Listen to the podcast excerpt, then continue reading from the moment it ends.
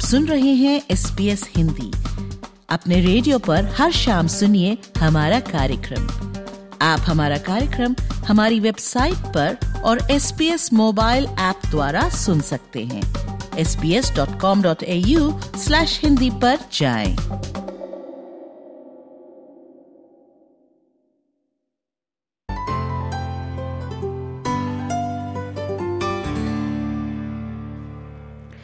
Israel की सेना का कहना है कि वे गाजा पर जमीनी हमले की तैयारी के साथ साथ प्रहार और तेज करने वाली है। ये चेतावनी उसी दिन आती है जिस दिन गाजा में मानवीय सहायता ले जाने को मंजूरी मिली है। संयुक्त राष्ट्र का कहना है कि मदद का स्तर गाजा के मानवीय संकट के बराबर का होना होगा।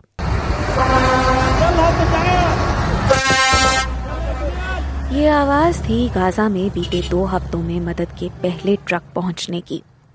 इजिप्ट और दक्षिणी गाजा स्ट्रिप को जोड़ने वाली राफा क्रॉसिंग को खोला गया और रसद, पानी और दवाओं के 20 ट्रक गाजा में जाने दिए गए। सात अक्टूबर को हमास के इसराइल पर किए गए हमले से पहले इन मदद के ट्रकों की संख्या प्रतिदिन 400 हुआ करती थी। राफा क्रॉसिंग पर संयुक्त राष्ट्र के महानिदेशक एंटोनियो गुतरेश का कहना है कि वहाँ कम से कम रोज के 100 ट्रकों की आवश्यकता है लेकिन 20 ट्रकों के साथ हुई ये शुरुआत एक अच्छी खबर है It is impossible to be here and not uh, to feel a broken heart. Behind these walls, we have two million people that is suffering enormously. So these trucks are not just trucks. They are a lifeline. They are the difference between life and death for so many people In Gaza. Gaza के 2.3 million फिलिस्तीनी लोग अपने खाने को नियंत्रित कर रहे हैं और अशुद्ध पानी पीने को मजबूर हैं। वर्ल्ड फ़ूड प्रोग्राम की सचिवीय निदेशक सिंडी मैकेन का कहना है कि गाजा में भुखमरी फैलती जा रही है। संयुक्त राष्ट्र का कहना है कि इलाके की 60 प्रतिशत जनसंख्या, यानी करीब 1.4 मिलियन लोग, अपना घर छोड़कर जा चुके हैं।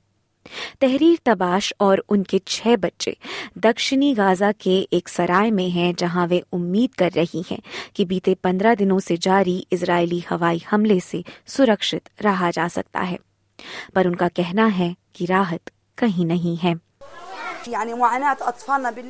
Our children suffer a lot at night. They cry all night. They pee themselves without meaning to. And I don't have time to clean up after them, one after the other. The place is full. I can't take care of my children, clean for them. I can't. There is not even 1% of a good, healthy, and safe life for a child. There is no safety. If we don't die from war, we will die from epidemics and diseases. Israel का कहना है कि वे अपनी जमीनी कार्यवाही कर Hamas को खत्म करने का निश्चय कर चुके हैं सीमा पर सैकड़ों टैंक तैनात कर दिए गए हैं, जो आदेश के इंतज़ार में खड़े हैं। इसके साथ ही तीन लाख साठ हज़ार सैनिक भी रिज़र्व में मुस्तैद हैं।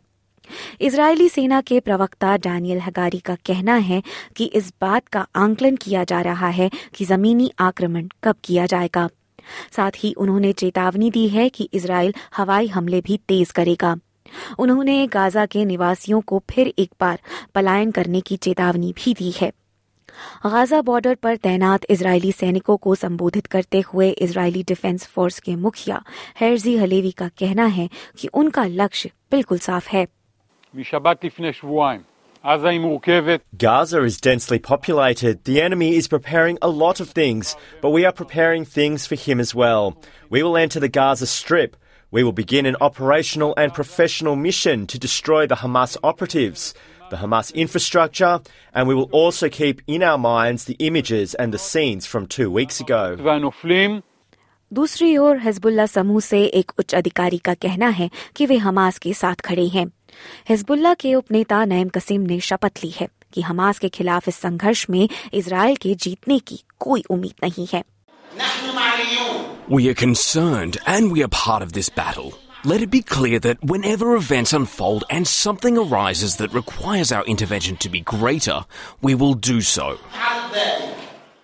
इसी बीच हमास ने कहा है कि वे इजिप्ट और कतार के मध्यस्थों के साथ मिलकर बंधक बनाए गए सभी इसराइलियों को रिहा करने पर चर्चा कर रहे हैं जूडिथ रैनन और उनकी सत्रह वर्षीय पुत्री नेटली 210 बंधकों में से छोड़े जाने वाले पहले दो लोग हैं। इन दोनों लोगों ने अपनी रिहाई पर अपनी कृतज्ञता प्रकट करते हुए अमरीकी राष्ट्रपति जो बाइडेन से फ़ोन पर बात की।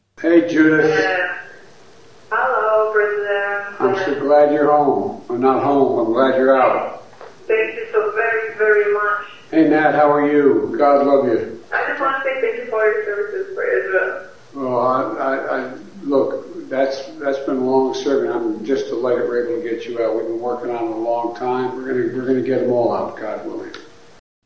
वहीं ऑस्ट्रेलियाई प्रधानमंत्री एंथनी एल्बनीजी आज अमेरिका की यात्रा पर निकले हैं और अमेरिकी राष्ट्रपति के साथ होने वाली चर्चा में मिडिल ईस्ट और वहाँ के संघर्ष में कूटनीति की भूमिका बड़ा विषय हो सकते हैं इजिप्ट में होने वाली एक शिखर वार्ता जिसमें मिडिल ईस्ट और यूरोप के नेताओं ने शिरकत की भी इसी विषय पर केंद्रित रही ईरान और इसराइल इस शिखर वार्ता में अनुपस्थित रहे जर्मन विदेश मंत्री एनालीना बेयरबॉक का कहना है कि ये आशाजनक है कि सभी मौजूद नेता एकमत रहे And I'm glad that here in this room we agree that ultimately this region needs a new peace process that will allow both Israelis and Palestinians to live peacefully and securely side by side in a two independent states. This may sound far away today, but only a just and lasting solution would also mean the ultimate defeat of Hamas and its playbook, which is based on a complete rejection of humanity, of diplomacy. SBS news से बिवा कौन की इस खबर को SBS Hindi से आपके लिए प्रस्तुत किया वृशाली जैन ने